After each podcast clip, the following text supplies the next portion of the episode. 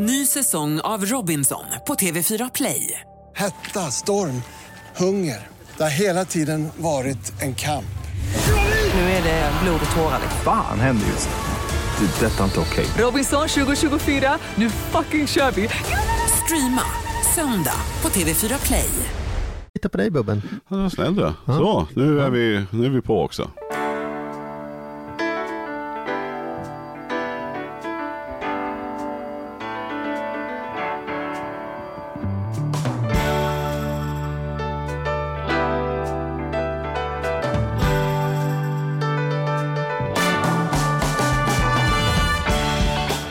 Och välkommen till Ekonomi på riktigt med Charlie och Mattias. Tack så mycket.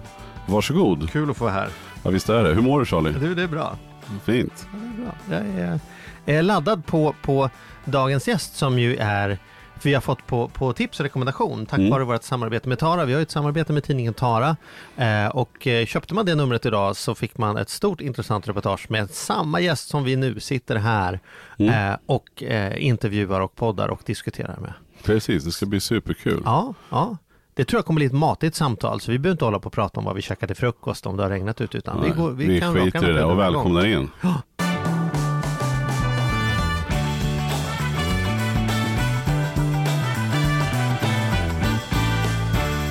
Lisa Gunnarsson!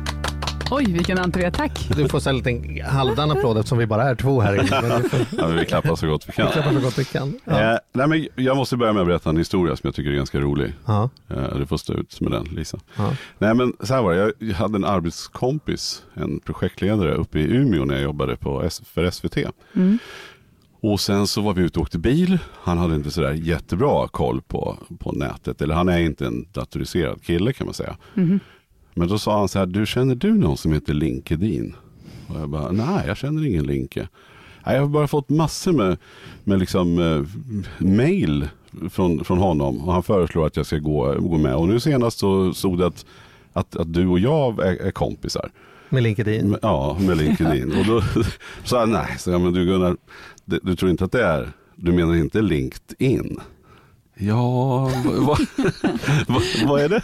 Så var det, så varenda gång nu när, jag, när man får uppdateringar Ja. så, så, så säger jag liksom LinkedIn, LinkedIn. både i skallen eller om jag sitter och pratar med någon, det sitter där. liksom. LinkedIn, ja. LinkedIn, Link- LinkedIn. ja. Kärt barn har många namn, Kärt barn har- Men Ja. LinkedIn, men du Lisa, alltså, varmt välkommen till oss. Tack så hemskt mycket för att få vara här. Nordenchef på LinkedIn. På LinkedIn, ja. ja. Ja. Hur, hur hamnar man där? Ska vi ta det från början? Vi är jättenyfikna på dig. Hur, hur blir man Nordenchef på ett sånt stort företag får man ändå säga? ja, man har nog lite tur och så jobbar man ihop med två himla trevliga killar som har vett att byta jobb först. Mm. Och sen när, efter något år så pratade jag, lunchade med den ena killen, Marcus heter han. Och så han så här, du, vi har ju det här jobbet, är inte det något för dig? Mm. Jag bara, "Ah, jag vet inte. jag vet inte, är det något liksom? Men sen så efter ett par intervjuer och lite research så kände jag, ju, åh, här skulle jag ju faktiskt kunna göra någon nytta. Mm. Här skulle, det här skulle kunna Så, bli ill, riktigt så illa var det kul. där. Nej, Så du tänkte så här. skulle till och med jag här kunna göra kan till och lite med nytta. jag göra nytta. Vad är det för idiot som har varit här förut? Nej, så var det inte alls. Så var det inte alls. Det var nog väldigt bra gäng faktiskt. Men, men vad, vad har du för bakgrund då? Berätta. Vad, vad gjorde du? Vad gick du i skolan och, och vi tar det därifrån? Ja, hela vägen. Så Mm. jag är född, i- född i Stockholm, Mm. på, eh, i Täby. Och sen så vid fem, år, fem nu måste tänka, tre års ålder första gången så flyttade jag utomlands Mm. till London. Flyttade tillbaka i fem, flyttade till London igen vid åtta, nio, flyttade tillbaka, fast den här gången till Göteborg Mm. vid 15. Oj, du har bott i Göteborg. Ja, Det är tungt ändå. tungt. Mattias, Nej, jag har ingen kommentar. ingen kommentar. Ehm, Ska, ska jag berätta min Göteborgs historia? jag köper det. Vågar jag det? Ja, ja. Okej. Ja. Mattias ringde till mig. Så säger, säger han så här, hur är läget? Så här, jo, jag står här i Göteborg. Och fy fan. Det var inte så. Vi brukar, skoja, vi brukar skoja om Göteborg, att, ehm, att vi älskar Göteborg, men att Göteborg inte älskar oss. Så att, eh, vi får se om, om vi Mm. får några påhopp från detta efteråt. Ah, ja, Okej, sorry. Ja, då flyttade du tillbaka Göteborg. 15 år. f- Ja, flyttade flyttade tillbaka. Göteborg. Och hur kommer det sig att du har dina föräldrar som jobbade då? Min mamma var från Göteborg från början, så Mm. min pappa kom från Söder. Mm. Och, eh, så de bodde väl i Stockholm i början av sitt liv och sen så nu så vill, min mamma är ett stor familj, sex syskon är Mm. de totalt, så hon vill flytta hem, ta hand om sin mamma och så vidare, så då blev det Göteborg. Mm. Och, Men ni hade bott utomlands då, men då hade dina Ja. föräldrar jobbat. Det var därför ni Ja. flyttade så mycket. Så båda har jobbat utomlands, Mm. precis. Ja. Och eh, sen så blev det Göteborg då i typ en 8-10 år kanske. Mm. Och sen så eh, hux flux vart det Stockholm Mm. med eh, man och barn och hela balletten. Och så hamnade jag här uppe då och då eh, harvade jag Men på där ett par. så Ja, det gick där- fort där. Det har jag Ja, det gick det fort. Vad gick, vad gick du skolan hur, hur går man så jag, jag, jag, jag är tonåring, jag är i Göteborg, Ja. livet, och sen hux flux så har jag man och barn och jobb i Stockholm. Det låter som du låg i koma och vaknade upp och någon annan har bara fattat några Ja, beslut kanske på vägen. så. Ja. Nej, men jag gick ut gymnasiet så hade jag något år däremellan. Jag har haft alla möjliga olika typiskt prova på jobb som man kan ha. Alltså krogvärlden, modebranschen, liksom alla butiksjobb ni kan tänka er, plockat jordgubbar, rubbet verkligen. Vad tänkte du då att du skulle bli när du blir stor? När du hade gått ut? Men jag tänkte nog, egentligen hade jag nog liksom ingen jättebra plan. Jag visste egentligen att jag skulle ha en ekonomi som det gick att stå på själv. Mhm. Det var liksom viktigt. Mm. Ehm, och Varför tror du att det var så? Att du hade liksom fokus på, jag ska mig ha ja, men en så här, min, min pappa har haft väldigt, väldigt bra jobb. Mm. i hela mitt liv. Otroligt eh, bra, alltså utlandsjobb, internationella jobb, högavlönade jobb. Min mamma är sjuksköterska. Mm. Och det lönegapet mellan de två Mm. var signifikant. Liksom. Mm. Och jag kände att eh, i, min, i min värld, i min framtid, så ska jag ha en lön som jag är nöjd med åtminstone. Hon har nog alltid älskat sitt jobb, men inte tyckt att det betalar Nej. den lönen som hon tycker att hela den, det segmentet är värd. Det kan man hålla med. Som vi typ alla Som vi alla känner precis likadant. Och jag känner att men det verkar bra, ha ett bra jobb som dessutom betalar det man tycker att det är värt. Ja. Verkar vara en bra ekvation. Mm. Så du tänkte sjuksyra blir det inte? Det blir det inte. Och Nej. hon försökte nog länge med att läkare var en bra linje. Mm. Mm. Men och sen så var det någon, så jag hade någon plan på jurist. Mm.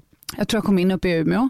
I samma veva så eh, träffade jag någon, eh, min, någon stor kärlek på den tiden. Stannade i Göteborg.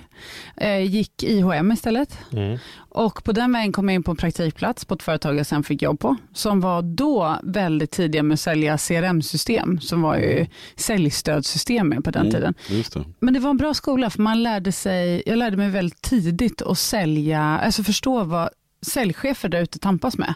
Och det blev som en bra grund att förstå sälj. Sen var det marknad, så jag fick, blev marknadschef när jag var 23 och klev liksom ganska snabbt in i den typen av roller. Och eh, i samma vända så bytte jag, blev det från den ena kärleken till den andra kärleken och så var det plötsligt Stockholm. och ett, tu, tre så var det plötsligt två barn. Ja.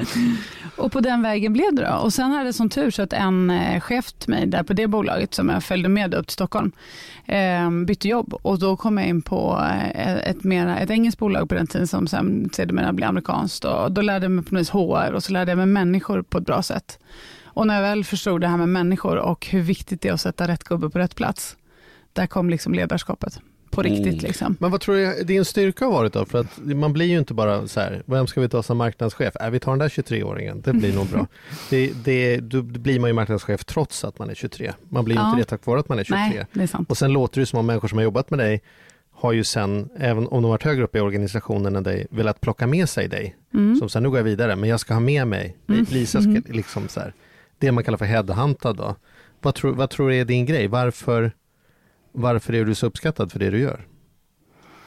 Jag tänker man sitter och lyssnar här och tänker så här, jag har aldrig blivit headhuntad. Vad, är- vad Nej, liksom, precis. Oj. Men jag tror att jag sällan ser problem. Eller så här, jag ser alltid lösningar. Mm. Det har jag lärt mig med tiden i alla fall. mm. är en, en styrka. Liksom. Att egentligen är det nästan så att problemen i verksamheten föder en till att förstå vad nästa steg är. Mm. Så det tror jag liksom att eh, har varit en väldigt viktig del. Sen tror jag det här med att förstå människor. Alltså, och då menar jag inte på ett fluffigt sätt utan på ett riktigt sätt. Alltså att förstå vad styrkor och svagheter är. Förstå hur man sätter upp team. Förstå hur vi ser till att vi alla går mot ett mål. Mm. För att uppnå resultat så att vi alla går hem nöjda. Mm. Och, och förstå att det är typ av maskineri. Liksom. av, av mänsklig kraft. Liksom. Mm. Och dynamiken som händer när alla de här människorna jobbar mot samma mål. Och det, det tyckte jag också var en sån här, verkligen en, någonting jag tar med mig, liksom, att det där är viktigt att förstå. Och vad var du i för bolag då innan du blev LinkedIn? Så, eller har du varit liknande? Har du varit inom samma, lite, samma segment så? Nej, nej LinkedIn var, eller ansågs ju då vara mera tech, liksom. Ja. mera IT och mera entreprenörskap. Så jag kommer ju från ett bolag som först, då, det här engelska bolaget, som höll på väldigt mycket med eh, personlighetstester och Mhm. förmågetester och sådär. Och det är det jag menar, med där lärde man sig verkligen att dra, vad Mm. är en styrka? Och Sådana när, Myers-Briggs och SDI och sådana där, exakt. liksom. Ja. när Mm. använder du folks riktiga styrkor? Och när man Mm. gör det så flyger ju folk. Mm. Jämfört med när du måste liksom anstränga dig för att vara bra. Och, eh, så där lärde jag mig det och sen lärde jag mig mycket kring HR där, för att vi sålde ju till HR. Mycket kring att många tror att HR är så otroligt fluffigt. Det är ju egentligen väldigt, väldigt processinriktat och väldigt tydligt och kan ju verkligen påminnas om finansorganisationen där man inte frångår några regler, Mm. där man håller strikt. Och, då, eh, och det lärde jag mig verkligen där. Så köptes det upp en amerikansk organisation som var ännu bättre på det. Och då var det mycket mer tydligt i en organisation jag fick utvecklas med, mer ledarskapsprogram, mera ordning och reda. Sådär.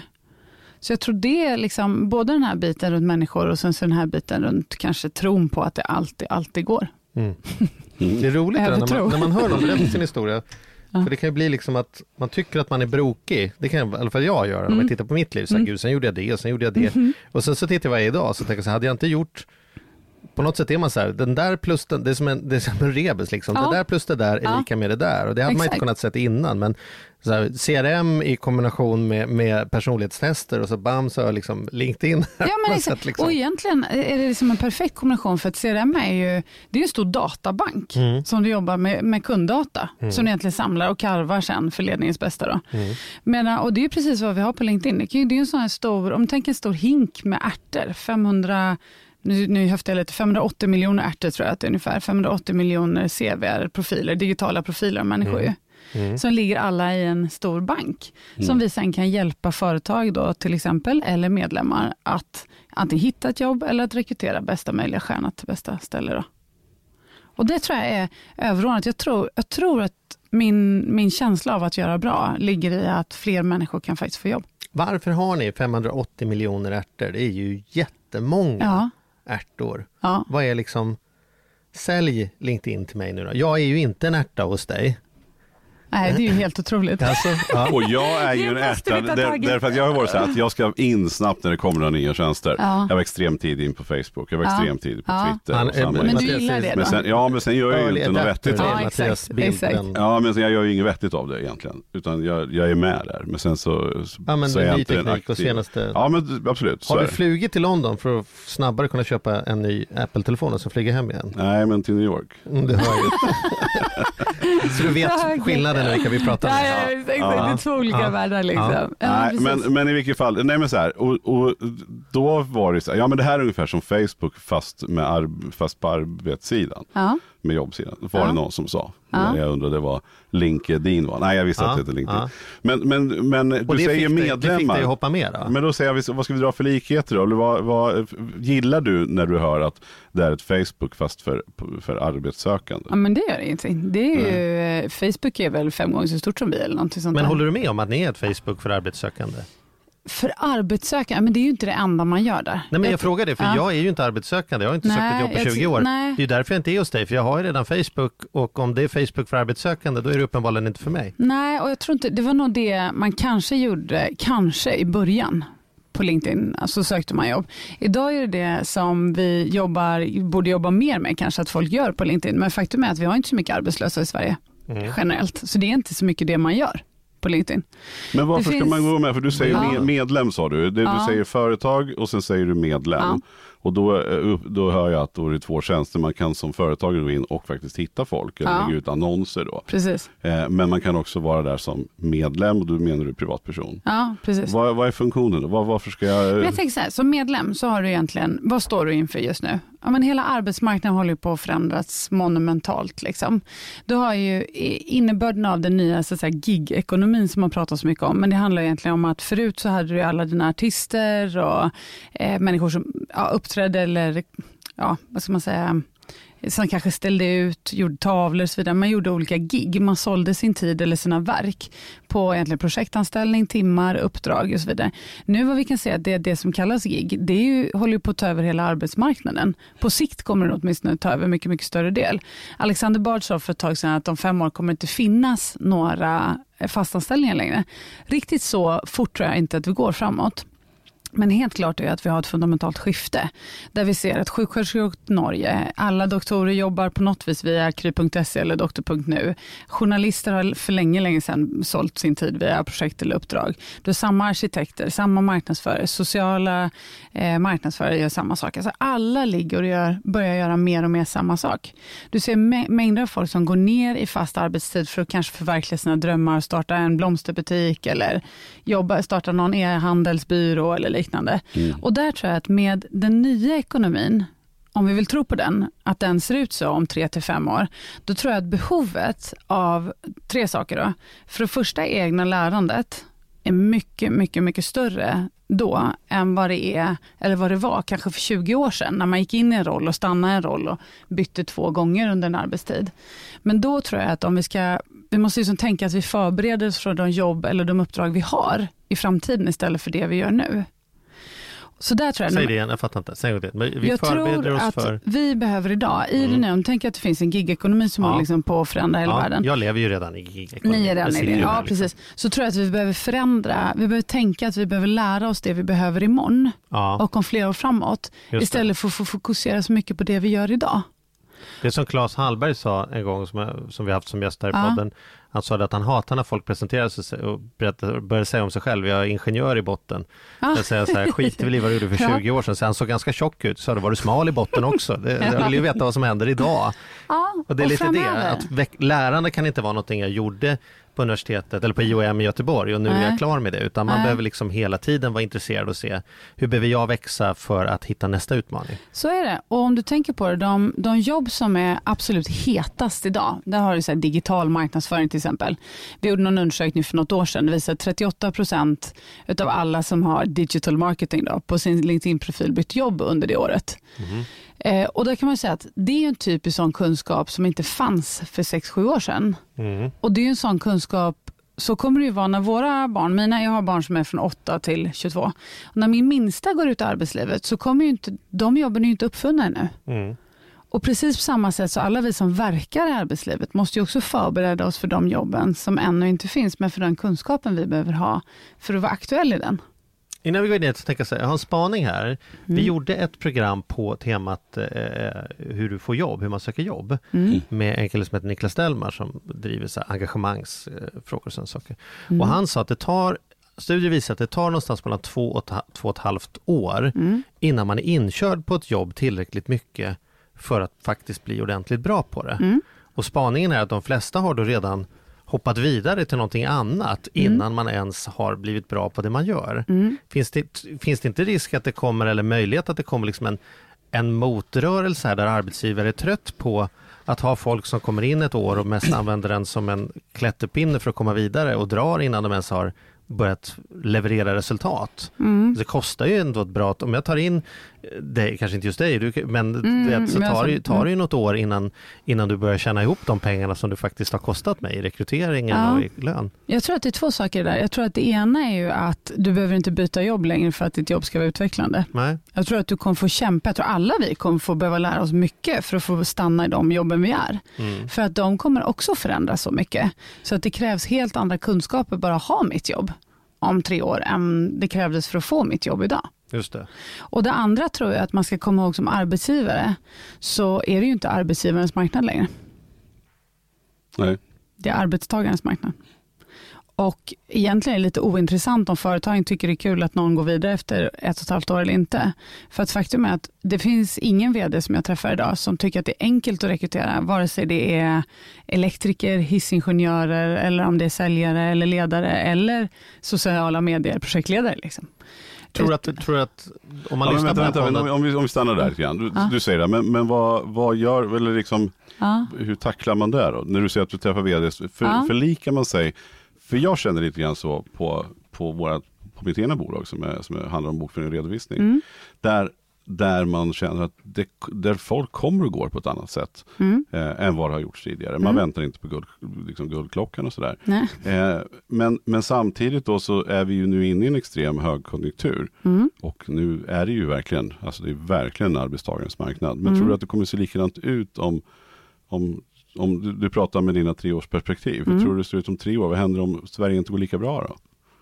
Jag tror att vi förändras så mycket i takt med både gigekonomin och AI att det är nästan omöjligt att förutspå vad vi är tre, fem år i, om det är högkonjunktur, lågkonjunktur eller så vidare.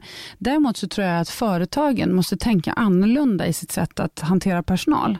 Jag tror liksom att man måste skapa en, att det här trygga fast anställningen är inte kvittot på att folk är kvar, utan det här att skapa en inklusiv miljö där faktiskt folk vill vara och där de lär sig så mycket så att de nytt, alltså har nytta av att stanna snarare än att gå.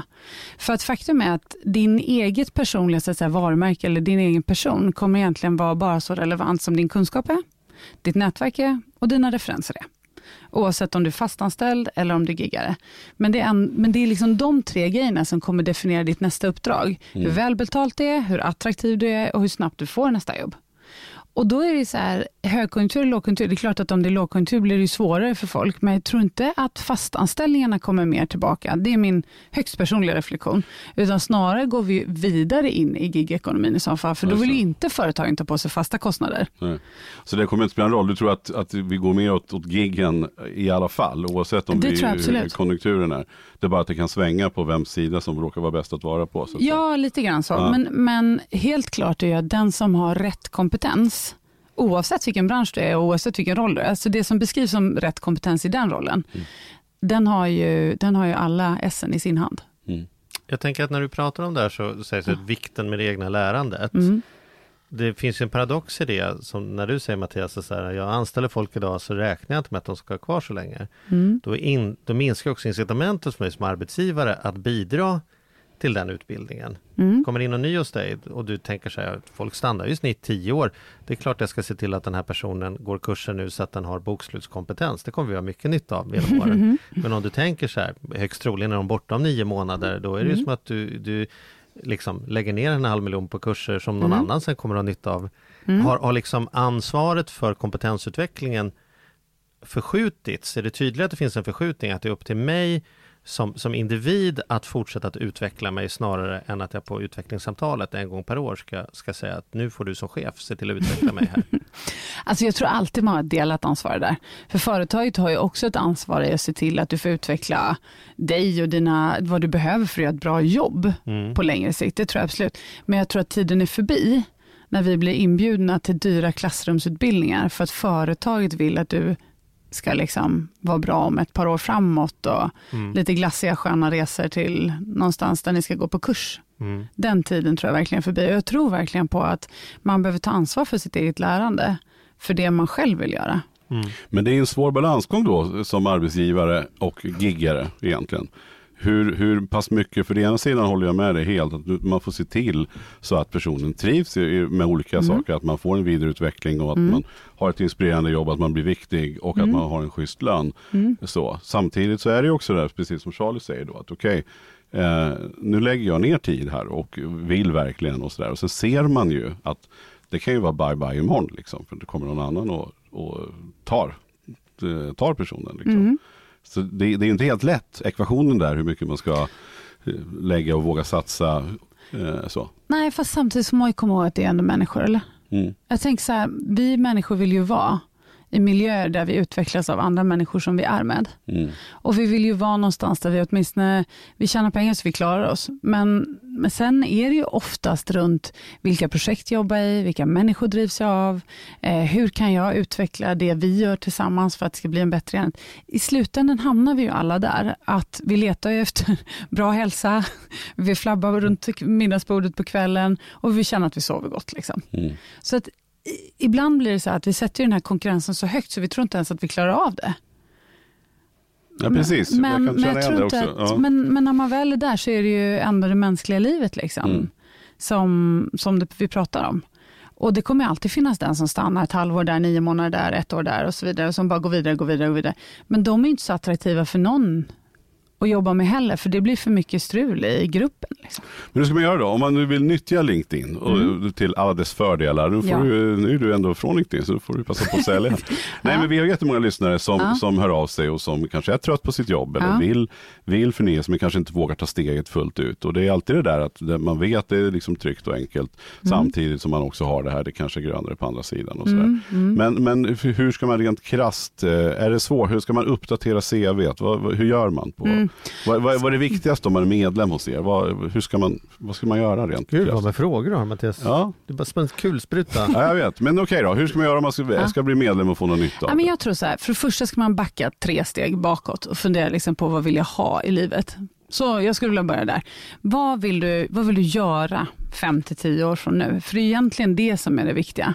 Så hur vill du, oavsett om din dröm är att ha ett hus i Portugal om fem år, eller om du är ekonomiskt fri, eller om du faktiskt bara starta, du startar en blomsteraffär i Kalmar. Mm. Så någon typ av mål har du ju, någon typ av vision. Har du inte det, så skulle, skulle jag rekommendera alla att börja där. För att utan det blir det ganska planlöst. Då vet jag inte varför man går till jobbet egentligen. Nej.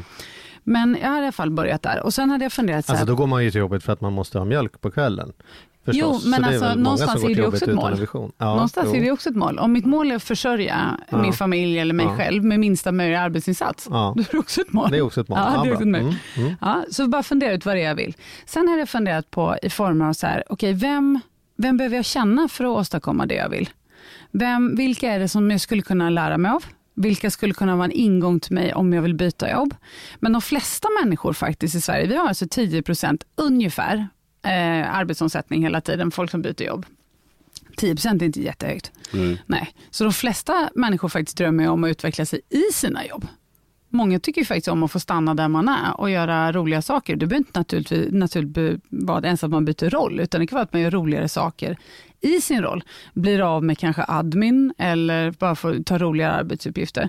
Så oavsett, tänker jag, så handlar det ju jättemycket om människor runt omkring. Vem, vem borde vara i ditt nätverk för att du ska åstadkomma så mycket av det du vill ha mer av Mm. som möjligt. Om det är långsiktigt eller om det är kortsiktigt. Så där tänker jag, här kommer ju det här med nätverk. Om ni tänker mycket på för hur det var förr i tiden, när man liksom satt runt lägerelden, tänker jag, eller runt köksborden hemma, eller man samlades i mycket större skala, där möjligheten att lära handlar om att träffa de människor som du faktiskt kunde lära av. Där, dit ska vi tillbaka. Och det, är tips, det säger jag till alla, skaffa dig det nätverket du vill ha, ta kontakt med människor som du tror du kan lära av. Och Det handlar inte om att alla ska bli kompis med Isabella Löwengrip och Elon Musk, liksom. utan det handlar om att se andra människor som har gjort det du gör.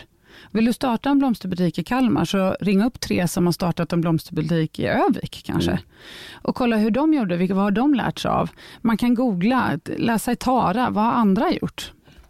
Ehm, det skulle jag säga är nummer ett, verkligen skapa det nätverket. Sen skulle jag säga skapa en, nästan som en Spotify-playlist på saker du behöver lära dig för att åstadkomma det du behöver göra för att ta dig till det du vill. Och här handlar det ju mycket om att naturligtvis nätverka med de personerna och genom att du gör det på LinkedIn, om du och jag connectar, eller du och jag connectar Charlie, så ju mer du delar på LinkedIn sen när du har en profil, ju mer kommer jag ju kunna lära mig av dig.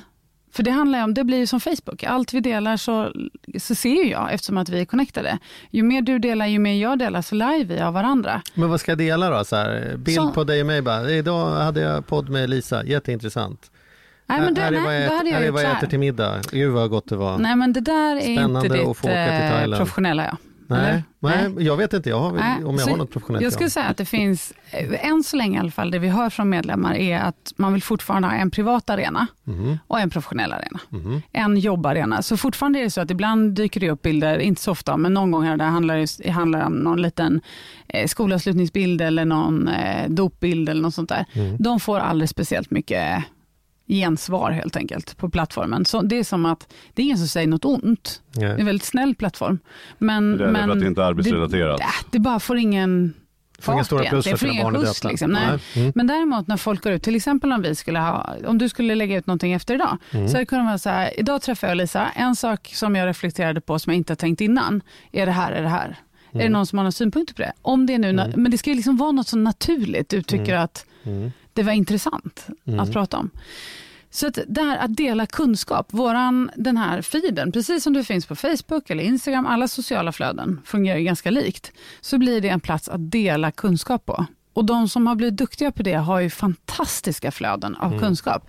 Där de har connectat med folk över hela världen som delar sånt som de behöver för att bli bra på det de vill göra. Så där har du både nätverk och lärande. Eh, LinkedIn köpte också för eh, två år sedan en onlineplattform som heter LinkedIn Learning. Och det ingår ju, köper man premium idag så ingår det liksom som en del och en del företagsabonnemang så ingår det också. Och där finns ju över 10 000 kurser som man liksom har miljoner miljoner människor varje dag. Där man kan lära sig allt från att ta en sjukt schysst selfie till Excel till, ja men det finns ju nästan ingenting man inte kan lära sig där. Och sätta upp de delarna också på sin lärolista. Vad är det jag faktiskt behöver reell kunskap? Inte bara det jag lär mig från dina tips eller din erfarenhet utan faktiskt reell kunskap. Liksom i form av att göra det. Och sen kommer kanske ner till det som man tror att det alltid börjar med, vilket är min, min profil. Min, eh, min LinkedIn-profil. Och där handlar det om, tänk, tänka sig bara att 580 människor, miljoner människor kan ändå söka på dig. Så vad vill, du att, vad vill du stå för eller vad vill du vara känd för? Om någon tittar på dig, hur vill du bli sedd? Mm. Och här tänker jag att här har man ju jättestor möjlighet. Man kan forma sin profil efter det man faktiskt vill uppnå. Att säga att eh, det, det handlar ju både om när jag sträcker ut min hand och vill kontakta med dig. Mm. Men det handlar ju också jättemycket om när någon annan tittar på min profil. Vad vill jag att de ska se? Och det handlar om enkla saker som min profilbild. Jag har ju fyra barn, men jag står inte med ett barn på armen när jag står på den bilden. För det är ju inte mitt professionella jag känner jag. Det har inte mitt, mitt Man hela kanske mitt ska tänka då, som om man hade ett eget företag. Om man har ett eget Ja. bolag, en enskild firma, så det är den firman eller AB man ska visa Ja, upp. verkligen. Det är ett bra exempel. Ja, jättebra exempel. Och jag tänker framifrån foto, jättebra. Om du har ett jobb där du åtminstone ska vara ganska verksam så är det väl bra med titta rakt in i kameran, kameran stort leende. Här är jag. Bara visa att här är jag. Eh, men däremot, och sen så kanske... Det där var värt att säga därför att jag, nu är jag på Facebook då bland annat Mm. och där blir jag helt vansinnig på folk som har en profilbild som är en teckning som deras barn har ritat. Då blir jag så här, men den här bilden är ju till för att jag ska förstå vem du är. ja, Det är så här, Lisa, Lisa vem, fan- vem var det nu då? Vänta, och så, Och så kollar jag på bilden ja. och så är det en bild på en hund. Man bara så här, nej, Nej. vi blir inte vänner för jag känner inga hundar som heter Lisa. alltså så här, jag blir, jag blir bara förbannad. Jag Ja. tänker så här, lägg en bild, den är inte för din skull för att du ska få uttrycka dig själv. Den är Nej. till för att jag ska förstå vem jag pratar med. Liksom. ja, men exakt. Och där Ja, tror jag att det är, det är samma, samma sak här. Ja. Det är många som vi har som träffat genom åren som till exempel, man kan ju ha en foto på sig själv och det är som en svår bild från sidan eller som har en Ja men ni vet, man, eh, en föreläsande bild för att man gjorde en föreläsning för sju år sedan. Mm. Fast det kanske inte är en del av ens vanliga jag. Det är den bilden som du alltid har Charlie. Föreläsande bild. Bakifrån. Bakifrån, ja, när man ser en jättestor publik. Ja. Det hände en gång, aldrig mer. Nej, precis. Det var den gången. Sen tror jag att den här bakgrundsbilden är viktig. Många som brukar ha skog och natur och barnbilder. Det skulle jag inte heller ha. Bara Nej. någonting som symboliserar någonting som du är. Vad har du då? Eh, oh, det borde jag naturligtvis komma ihåg. Jag tror att jag har en LinkedIn-logga. Ja. Eller någon, eh, möjligtvis en vision statement tror jag. Mhm. Mm. Ehm, och sen så har vi, sen så har den, det finns en summeringstext precis under bilden som beskriver fem rader. Vem är det? Vad vill du? Vad har du gjort? Vad är din ambition i livet? Uttryck det, säg det så folk ser det. Mm. Och sen har du typiska, det här, det här har jag gjort innan, de här skolorna jag har gått på, det här är mina resultat och så vidare.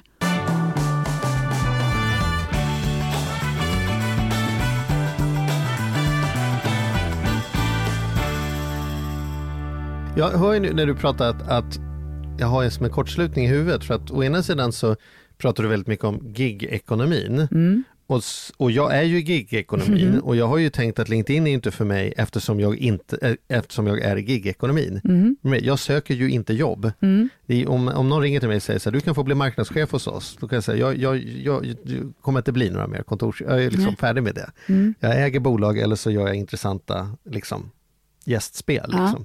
Så då har jag ju tänkt att det är därför jag inte behöver ha något CV.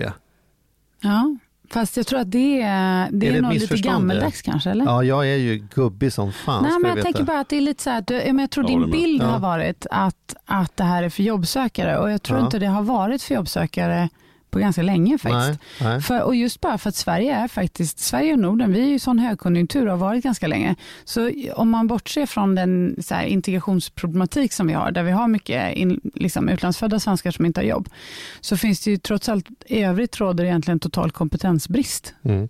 Företagen skulle kunna anställa hur mycket som helst. Mm. Berätta Och hur det har varit för dig hitta- Mattias, det är ett bra exempel. på bokföringsbyrån? Du prat, vi du pratade när vi fika med eh, hur svårt ni har att hitta folk.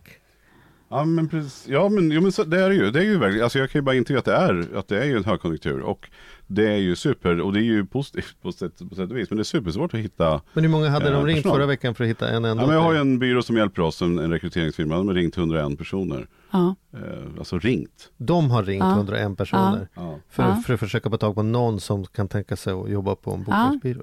Men det, och det, är- det är fascinerande. Det här är den Är detta värld vi konstigt lever eller i. är det den värld? Nej, det är den känner- värld vi lever i. Absolut. Absolut. Och det är väl så inom ännu värre inom jag menar, sjuksköterskor, elektriker eller vad det nu kan vara. Ja, det är ju så. helt galet. Det är ju, precis. Men där är ju så här, man ska ju veta att de flesta idag eh, finns ju i någon form på LinkedIn. Jag tror vi har 40 000 sjuksköterskor på LinkedIn till exempel Mm. i Sverige. Mm. Och eh, tittar du på gigekonomin, om man tittar på alla egenföretagare, alla konsulter. Vi hade alltså under första halvåret 2017 hade vi en ökning med 9% egenföretagare på LinkedIn. Mm. I bara Sverige. Mm. Det är ju sån fundamental ökning. Och det kommer säkert med lite omställningar på Ericsson och sådär, att väldigt många människor omfunderar sina liv. Mm. Och så inser man att man har en jättevärdefull kunskap som man kan sälja till andra. Mm. Intressant. Om man eh, vill använda LinkedIn, jag tänker så här nu, det har varit en, en tuff sommar och, och man kanske känner att det tryter lite grann i plånboken och man skulle vilja ha lite extra jobb, Mm. extra knäck. Sådär. Mm. Eh, kan man använda LinkedIn för sånt? Ja, men det tycker jag absolut. Första är väl skaffa en profil som man är nöjd över och så tänker jag att man får fundera ut vilka typer av uppdrag som man själv skulle kunna vara relevant för. Alltså vem skulle kunna tänka sig köpa min tid? Mm. Eh, uppdatera din profil så att den passar den köparen, tänker jag. Och sen så handlar det väl om dels lägga ut sig, berätta för sitt nätverk att jag är ledig för uppdrag. Eh, ta kontakt med de arbetsgivare som också finns på LinkedIn. Alla finns ju faktiskt där idag. Att eh, jag, finns upp, jag finns ledig, har ni någon typ av uppdrag som ser ut så här? Så det finns ju, sist jag kollade var 70 000 jobb ute i Sverige. Mm. Titta på dem. Och det är ju som, precis som du säger, att det är svårt att hitta personal. Så faktiskt är det så här, jag har också roller ute nu. Jag tittar ju på varenda en och verkligen lusläser gör ju vi. För att titta, vad, vem finns det och vad har de som vi kan tänkas vilja ha? Så det är ju verkligen arbetstagarens marknad idag. Arbetsförmedlingen då? Håller Ja. ni på försvinner arbetsförmedlingarna tror du? Gör, vad är ni komplement till dem eller tar ni över? Eller vad? Jag skulle säga Är, att vi... är de de fastanställda och ni är giggarna? Nej, nej, vi har ju väldigt mycket fastanställda jobb också. Alltså, vi har ju Ja, jag vet, men jag bara menar i, om man ska se det, hur, hur man ska se på er. Att på ni är ändå, tillsammans. Ja, men precis, ni går in och giggar och tar över mer och mer av den här marknaden. Eller hur ser det ut? Jag tror så här, vi, vi har ju samma mål. Det är ju rätt häftigt. Vi har ju en, alltså LinkedIns överordnade vision det är att skapa ekonomiska möjligheter, eller jobb då, för alla våra medlemmar. Mm. Det är ju nästan Arbetsförmedlingens mål också, ungefär. Jag vet inte exakt hur de definierar sitt mål, men faktiskt är att jag vet att vi har suttit många gånger och diskuterat det tillsammans och funderat på hur vi skulle kunna samverka och samarbeta och så vidare. Och eh, vi, vi har ju verkligen skrattat många gånger att vi har precis samma mål. Mm. Men ändå så har ni inte, de har inte hittat er eller ni har inte hittat dem eller det inte, Man kan säga att vi har verkligen försökt. ja, Och eh, det är bara att jag tror att man ska ha respekt för att Arbetsförmedlingens uppdrag är väldigt, väldigt komplext. De är både en myndighet och en arbetsförmedlare och det gör deras, deras vardag väldigt tung. Har det inte pratats om, har jag drömt det eller hade de själva ett förslag att de skulle sluta vara arbetsförmedling och bara vara alltså a-kasseadministratör? Alltså så här, så det, det är liksom det är mer rättvist att säga så att vi jobbar med att se till att de som arbetssökande som ska ha ersättning får ersättning. Ja. Punkt. Och sen finns det andra forum man jobbar med själva Så det har skickat in, jobbsökandet. jag, vet, jag tror jag vet vad du menar, för jag har sett det och jag tror att det har varit så att det har skickats in olika ledare och debattartiklar om det här, att låta Arbetsförmedlingen få göra det som Arbetsförmedlingen gör väl. Mm. Eh, ungefär så har det stått. Och sen så låt den privata marknaden ta över det som jobbförmedling. Mm. Till exempel de leverantörerna som du hade på din redovisningsbyrå. Mm. De som är vana vid att sätta människor i arbete. Liksom. För jag kan ju säga, jag, jag säger inte detta som någon kritik mot Arbetsförmedlingen, för det är jag för dåligt insatt i, men jag Mm. har stolpat ner på Arbetsförmedlingen som arbetsgivare. Glad i hågen och tänkt så här, nu rullar de ut röda mattan när jag kommer in och säger så här, hej, jag, jag behöver folk. Mm. Ni, ni, det sitter ju massa människor här som ser till och med deprimerade ut bara, bara för att de inte har fått något jobb. Jag har jobb, Mm. så ge mig en lista, vilka, så jag kan få Mm. intervjua några, så hittar vi några som Mm. kan jobba hos mig. Och eh, då kom jag dit och då tittade de på mig som att jag inte var klok och sa så här, det första som händer är att du ska registrera dig som arbetsgivare och då får du hem en Mm. kod inom tre veckor i ett brev. Och när du har fått den koden, då kan du logga in själv och sen kan du lägga upp en annons som visar en god, så här, det, det var en månad från det jag stolpade ner tills jag ens kunde berätta för folk där ute att jag sökte folk. Tror jag att jag hade hittat dem via andra kanaler vid det laget för länge sedan. Liksom. Mm. Det är klart jag hade. Då hade man gått ut på, behöver lägga ut en Facebook. Kan jag bara lägga ut det? Så här, söker folk inom det här, kan ni tipsa om någon? Så hade jag ju hundra ansökningar på bordet. Så jag, Ja. jag fattar inte, tycker det är någonting som inte funkar i Jag Hela tror, grejen. jag tror att de, jag tror man, eh, det är svårt, att- jag, har ju aldrig jobbat på Arbetsförmedlingen, jag, har inga, jag känner inte till den organisationen heller speciellt väl, men de har ju väldigt mycket duktiga människor som hjälper till med människor som behöver mera hjälp än bara matcha arbetsgivare och arbetstagare. Och det tror jag är en stor uppgift som de har att fylla. Eh, man tittar mer på det vi gör, så är det ju med att vi skapat en digital plattform för att göra precis den matchningen Mm. betydligt enklare. Mm. Så ditt företag kan ju du sätta upp och ditt bolag antar jag faktiskt finns redan. Att man sätter upp, här är mitt företag, det här är de jobben jag lägger ut och sen går det ju algoritmer över nätverket som hittar de medlemmarna som har den typen av kunskaper. Så att det dyker upp varje gång de loggar in att här är jobb för dig till exempel och, och så vidare. Och sen möjliggör ju också systemen att du tar, kan ju göra egna sökningar, bara hitta alla redovisningsekonomer till exempel, Mm. som finns i Södertälje exempelvis, eller Mm. Huddinge eller Tumba eller vad det nu kan vara. Och då, eh, och då kan du hitta dem, ta kontakt med dem själv. Så att, ofta köper man in sen hjälp då. Många företag gör ju det, de som inte har personal själva gör det. Mm. För att göra själva kontaktarbetet. Just det. Ja, för man kanske inte har tid med det helt enkelt. Nej men precis. Jag läste i Tara att du skrev, eh, eller det stod lite när, om det här med att en AI, Ja. artificiella intelligensen tar Ja. över och sådana saker. Och det där har jag ju Ja. hört på så många seminarier och föreläsningar Ja. överallt. Tänker jag så här, vad, vad, vad är din spårdom som är lite mer insatt än mig? Vad, vem borde höra det och vara orolig? Vems jobb finns liksom inte kvar om Mm. fem år? Vem borde verkligen gå in och läsa på om detta för man tänker så här, shit, jag är, jag vet, ja, jag vet inte vad jag ska säga, jag är Mm. punkt, punkt, punkt, så mitt jobb finns inte om fem år. Liksom. Har, har Alltså några så tänker inte det? jag. Jag tänker Nej. mer så här att om ni tänker den enorma kompetensbristen som är idag, hur svårt det är Mm. att anställa Mm. någon som jobbar med redovisning, så tror jag så här att AI kommer på sikt, helt odefinierbart för mig om det här är tre år, eller fem år, eller sju år eller tio. Men AI kommer ju, och machine learning och robotar kommer ju ersätta de jobben, eller de, de möjligheter som det går att ersätta, Mm. såklart. De kommer ju förenkla så att du slipper kanske anställa en, två personer jobbar med administrativt tunga uppgifter. Så om man är receptionist Men- eller administratör, Ja, men då vänta. kanske man ska vara orolig? Nej, men eller? jag tror inte att det är så. så för att företagen har ju alltid varit levt i ständig konkurrens. Mhm. Så för att vinna konkurrensfördel mot en annan byrå, eller mot, som du har i din redovisningsfirma, så även om du kan ha en dator som sköter kanske det som den här personen skulle göra idag, så om tre år så har du datorn istället. Men om 17 kommer du behöva annan resurs och annan kompetens för att slå någon annan konkurrent på fingrarna. Så människor kommer ju, alltså genom alla industriella revolutioner vi har alltså, människor alltid behövts Mm. i större och större utsträckning. Mm. Inte i mindre och mindre utsträckning, utan i större och större utsträckning för att vinna konkurrensfördel i samma marknad. Så att jag tror absolut att, igen då tillbaka till att vi behöver förbereda oss för de kunskaper som behövs imorgon och inte ägna så mycket tid åt att vara i vårt nutida idag. Men vad det innebär kan ju vara att, att din roll förändras. Mm. Och därför handlar det så mycket om att förstå och hänga med. Liksom. Mm. Och därför är nätverken så viktiga. De här lägereldarna är så viktiga. Och, och ditt eget mål med vad vill du vara, vad vill du ha? Och det behöver inte vara ett hus i Portugal, men vad vill du ha mer av i alla fall? Och Mm. vad vill du ha mindre av? Och om det då är administratör så kanske det finns någon annan roll.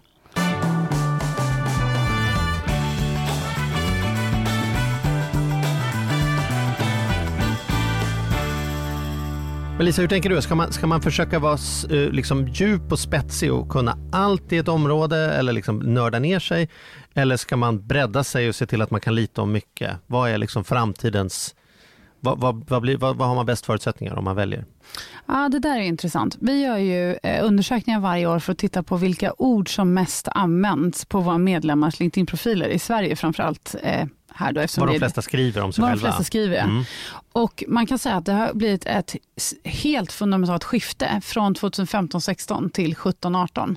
Där vi såg de första två åren här som jag nämnde, då var det mer så driven, engagerad, passionerad, den typen av ord. Mm. Till att nu, det sista året, så ser vi specialiserad, erfaren, skicklig, är de absolut tre viktigaste. Och varför jag tar upp det här, det är för att alltid så är det nästan så att medlemmarnas profiler ändras efter hur jobben utannonseras och utformade. Så man ser att profilerna ändras utifrån det som jobben söker och företagen är liksom tydliga med att de vill ha. Och igen då, för att inte fullständigt tjata sönder det här med gigekonomin, så är det också ett eftertryck av att vi letar efter människor som är erfarna, skickliga, specialiserade på vissa ämnen som vi behöver lösa. Mm. Och, och vad behöver företagen för att vara konkurrenskraftiga, innovativa och i, i framtiden? Och men det är kanske väldigt tydliga kunskaper inom vissa områden. Så att om, som svar på din fråga så är det så att det som marknaden efterfrågar och det som verk, liksom verkar vara den tydligare trenden just nu, så är det mera djup och mera specialistkunskaper och tillåt dig själv att nörda.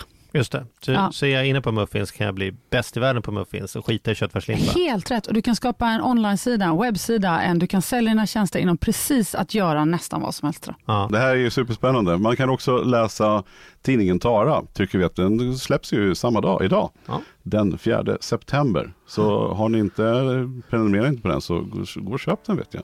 Ja. Så får man också se lite bilder på dig. Ah, härligt. Fast det kommer man kunna se på våran, eh, våran Facebook-sida strax också. och Fast det är Instagram. nog bättre bilder där om vi ska välja. Ja det är det. Men då, då är inte vi med. Bland annat. Nej, bara det. Superstort tack för att du kom Lisa. Tack så hemskt mycket för att jag fick vara med.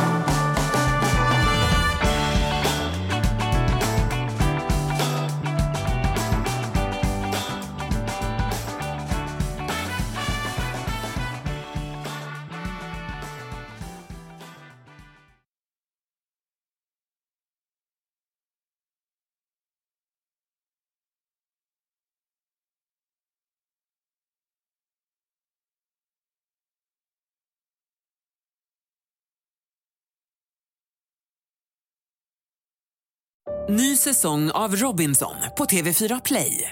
Hetta, storm, hunger. Det har hela tiden varit en kamp. Nu är det blod och tårar. liksom. Fan händer just nu. Det. är Detta är inte okej. Robinson 2024, nu fucking kör vi! Streama söndag på TV4 Play.